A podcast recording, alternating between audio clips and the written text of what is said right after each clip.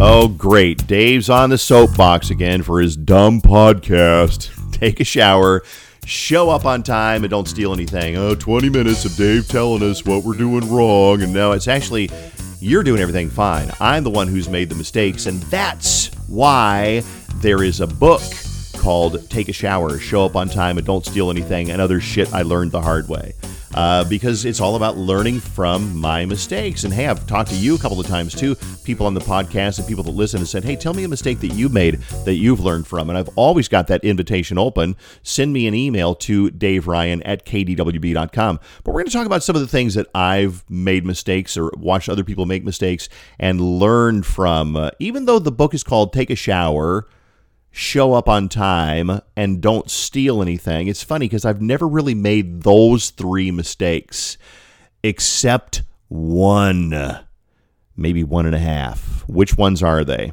Well, I take a shower every day. I don't think I ever smell bad. Um, but there was a time when I was a kid, like third grade, I remember clearly hearing my mom say, Dave, you got to take a bath tonight. You haven't had a bath in three weeks or was it two? I don't remember. But for a third grader, sweaty, grubby, dirty little third grader, I'm sure I did not smell good. Three weeks. What the hell? Okay, the other one, uh, steal. Don't steal anything. Uh, I stole a plunger um, when I was probably 19 years old from the radio station I worked at. I needed one, so I stole one. I don't know why I didn't go buy one. I don't know, but I'm not, I don't steal things. And show up on time, I've never had a problem with that. I'm usually there about five minutes early. So, so what have I done that I pass along these lessons? Oh, plenty. Check out the book. It's available at Amazon. So we're going to jump right in with the chapter that it wasn't really a mistake. It was just kind of a lesson for me. It is chapter number 12 Coach Your Kids' Soccer Team. And here we go. I've never played soccer outside of gym class in junior high. So when my six year old daughter's soccer team needed a coach, I was the worst possible choice. I did it anyway. Do you want to know why? Because no other parent volunteered. As you probably guessed, our team sucked. I think we scored one goal all season. Let this sink in. One goal all season. Now, the other parents knew they couldn't complain about my coaching because they didn't offer to coach after all. I noticed a similar similar problem when my son was in Cub Scouts. Like in most organization um, organizations, the same three people do about 90% of the work. We're luckier now in Boy Scouts. Carson's got another year left in Boy Scouts till he's too old for it. Um, but we got a better group and we get a lot more parents helping out, which is nice. The chapter continues. It amazes me that there are parents who never even consider helping out. Hey, she's your kid. You probably should help out with some of her activities. You don't have to be an expert camper or former pro baseball player to lead a bunch of kids. Just being a good, reliable, and helpful person is enough. Besides, your kids are growing up fast. You might as well help out with their activities so you can spend a little more time with them.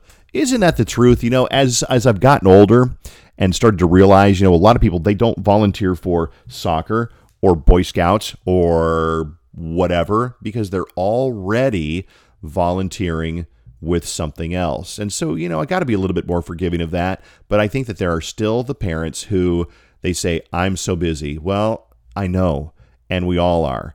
But you got to help out with that. So there's a, a, little something. Volunteer, coach your kids' soccer team. I'm going to throw this out at you because it has something to do with kids. And it is Steve's post on um, Instagram from a couple of days ago. When did he post this? It looks like he posted it, eh, I'm not sure, about a week or so ago. Uh, if you follow him, it's Steve Latart. Steve, L A T A R T. Uh, and he has a picture of, um, it looks like a robot next to a spaceship with um, stars in the sky, and it says Dad. And here is Steve's description. I think you're like this. A picture by my six year old. Is it strange? Is it is it strange that it still feels strange to say I'm the father of a six year old boy? Dave Ryan says, cherish the moments because while it doesn't happen all in a blink, it does go by pretty quickly. That's not a direct quote, but you get the idea. Well, the direct quote is, um, you know, people say time flies. It doesn't fly by, but it does go by.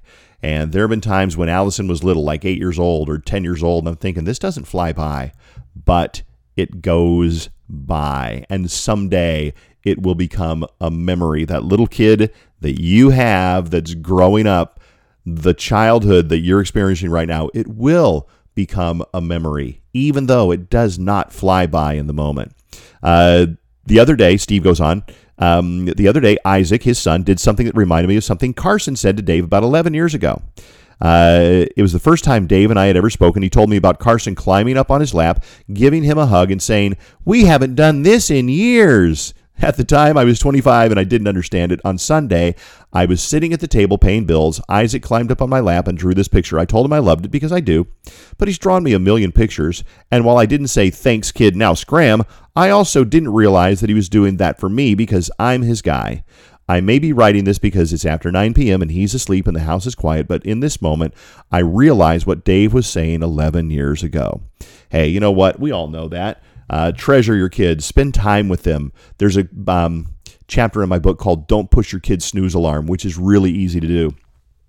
And I've been so guilty of it, especially when Carson was younger. I was at a really busy point in my life, always had something to do, and life was uh, work was so important that the kids sometimes took a back seat. Honestly, it's not right, but but sometimes they did. And uh, I would push their snooze alarm. Carson would say, "Dad, let's do this," or "Dad, look at this." "Dad, look." "Dad, take a look at this." Yeah, hold on, Carson. One second. Hold on.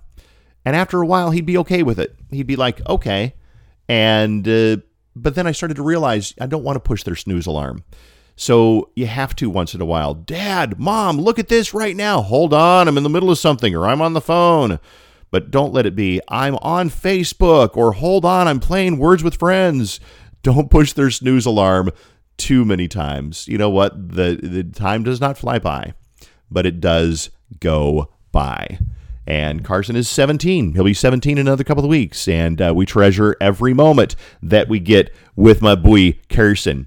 Uh, all right, so let's move on and talk about some other things that I wanted to talk about here. Um, we've all been talking about the empowerment of women. And last week on the show, we had a very cool discussion about uh, empowering boys as well, and how you should not have to tear down a boy or men in general in order to build up women. And I think sometimes we're guilty of that. We tell boys, and you heard this discussion on the podcast last week and on the show last week, but I got kind of a follow up. Uh, and that is um, that we were talking about how you know, we say that uh, girls rule and boys drool, or that boys are evil. Oh, you know, you expect that because he's a boy.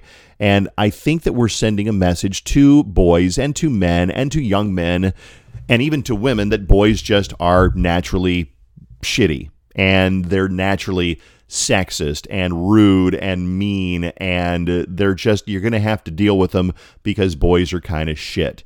And I think that is so wrong and I hate that message I hate the message you watch, you know, movies or commercials and the buffoon, the stupid idiot that doesn't know how to take the lid off a jar is always a guy. Uh, the one who doesn't know how to cook when the wife is out of town is always a guy. He's always the dumbass. So we send this message to boys, and young boys are just as impressionable as young girls and just as important, I think you would agree, uh, that they are stupid somehow or evil or mean. And it's a wrong message. I don't want that message sent to your kids, to your boys, to the men in your life, or to the girls in your life because it's not true. Because think about this, and we all know this. There are some men who are just the nicest, and some boys who have the softest, kindest, shy heart of all time. Maybe not shy, but you get the idea. And there are girls who can be really shy and very sweet, but there are girls who can be little hellions and not very nice. And I think it's just stupid to send the message that boys in general are this way and girls in general are that way. And this is not to get into the whole political thing about, well, we're gender, gender neutral at my house, and I don't make my boys play with uh, guns, and I don't make my girl dress in pink, and that's fine. I totally am down with that. I don't think that's even worth discussing. So I don't bring that up, but I think it's more the tear down boys to build up girls. And I don't think we need to do that. Here is my message today. And and forgive me if I repeated if I put this on an earlier podcast. I may have, but I think it's such a good story that I want to throw it out there again.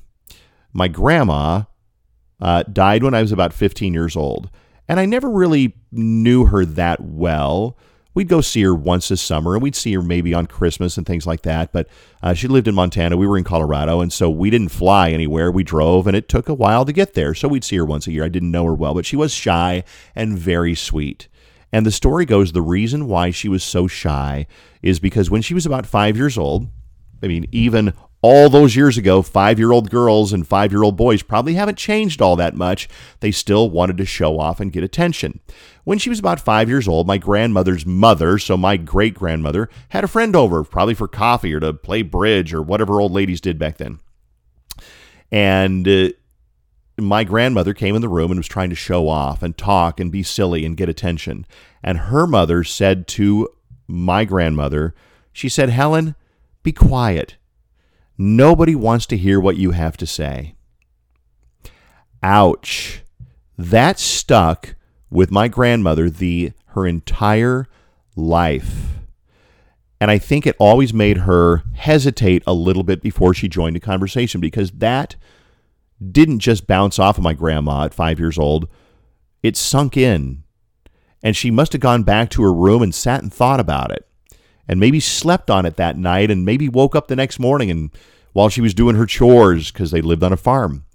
Maybe she still thought about it. And maybe a day later it was and all those years later it was still there. Hey, listen, in the heat of the moment, we all say things that we don't mean and that are hurtful that we don't mean. I've done it. Shoot, I've done it with my kids. I told Carson, I said, one time he was driving me crazy. He was about five years old. And I said, Why do you got to be so fucking weird? And as I said it, I said, I can't believe I'm talking to my five year old that way. But I was annoyed and he was being weird. But I, I asked him, I asked him later, I said, Do you remember that? And he said, No. Thank God he doesn't remember it. Um, but we do that sometimes. I'll give you another example. Um, maybe you know me, and I love meeting people, and you know we go out to places with the station, and I just have the best time because I feel like I know the people that listen to the show, and I walk by if we're at a bar, I walk by and they smile, so I know they listen, and I stop to talk, and they'll bring up something that we have in common or something that they heard that was funny or whatever. So I love that, I truly do. Uh, but when I'm out with people who, like in a different setting, like a work group or something like that, I'm a little bit more quiet. Like if I go to Falen's party or if I go to Steve's house for a Super Bowl party, I'm not the guy with the lampshade on my head. I'm just not. And I never will be. And I never tried to be. It's not me. Uh, but I remember one time, it kind of stems back from I was about 22 years old, maybe 24, something like that. And we were at a work party. We are all sitting at a round table. There was a big, like a ballroom full of round tables. And it was fun. And we were laughing. And I was on one side. And the guy that did the midday show was on the other side. And we were laughing. And I was being funny. And I thought I was just being so clever and entertaining. And he looked at me and he goes, You are acting really weird tonight. And I thought, Oh well, I thought I was being entertaining. I did not say anything. But that stuck with me because when I was trying to be entertaining and funny, it came across as weird. And so, therefore, I always kind of hang back a little bit in like party settings and things like that. Or at least I don't try to be somebody that I'm not. I'm not the life of the party, and I'm okay with that. I'm the guy who encourages the life of the party to douse himself in kerosene and set himself on fire. I'm that guy, but I'm not the life of the party. But think about things before you say them. And sometimes if you say them, know that it's okay to go back and say, you know what? I know I said this, and I'm really sorry. I didn't mean it that way. And feel free to apologize because I think that's another chapter in my book. Sometimes you just need to apologize.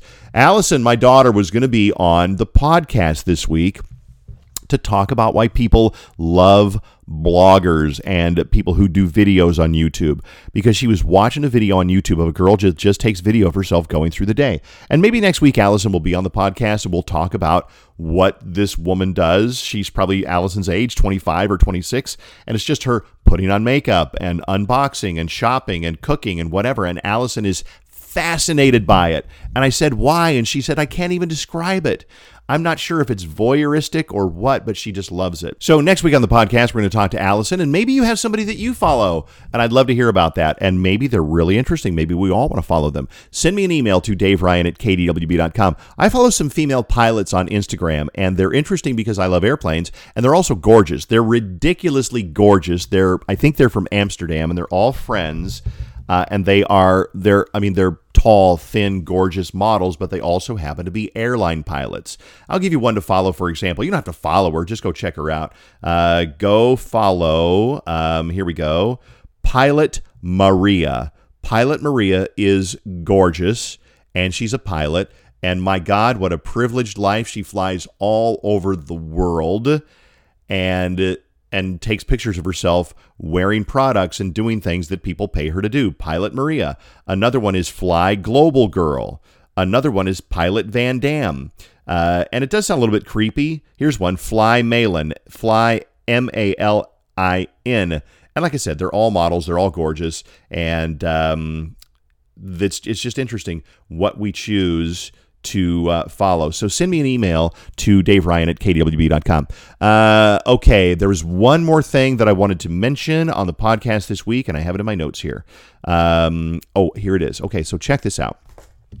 Uh, my wife was in the hospital last week, and the nurse came in and we were talking to the nurse and you know some nurses are really friendly and warm and some are you know they do a good job and they're kind of you know just clinical doing their job we had a great nurse and she was telling us about how people, and she said younger people, so these are her words, not mine, they don't think that they should have to go through any pain whatsoever.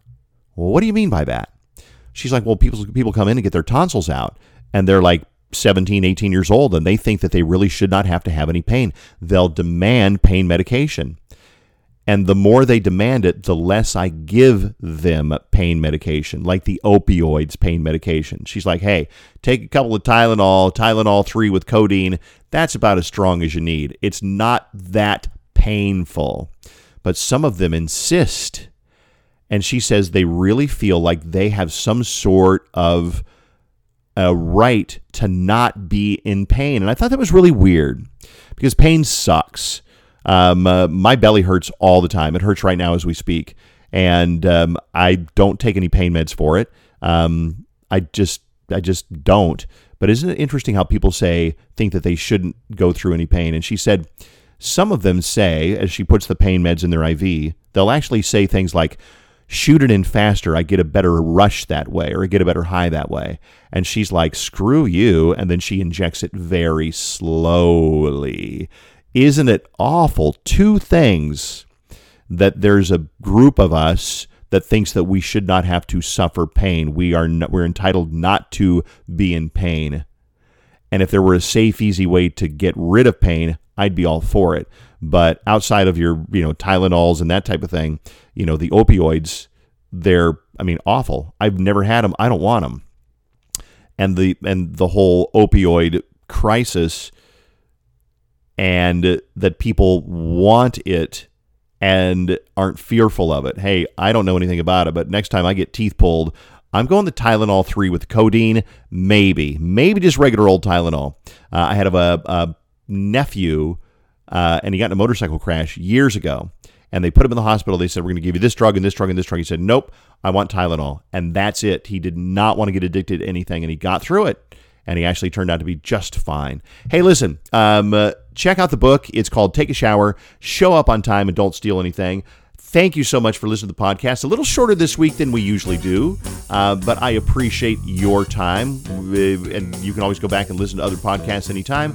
And join us next week when we talk about with Allison why people follow certain bloggers. What is the fascination? And uh, maybe you can give me some uh, blogs that you follow and why. Dave Ryan at KDWB.com. Have a great week, and spring is almost here, depending on when you listen to this, of course. And we will see you next week on the podcast. Take a shower, show up on time, and don't steal anything. Take care.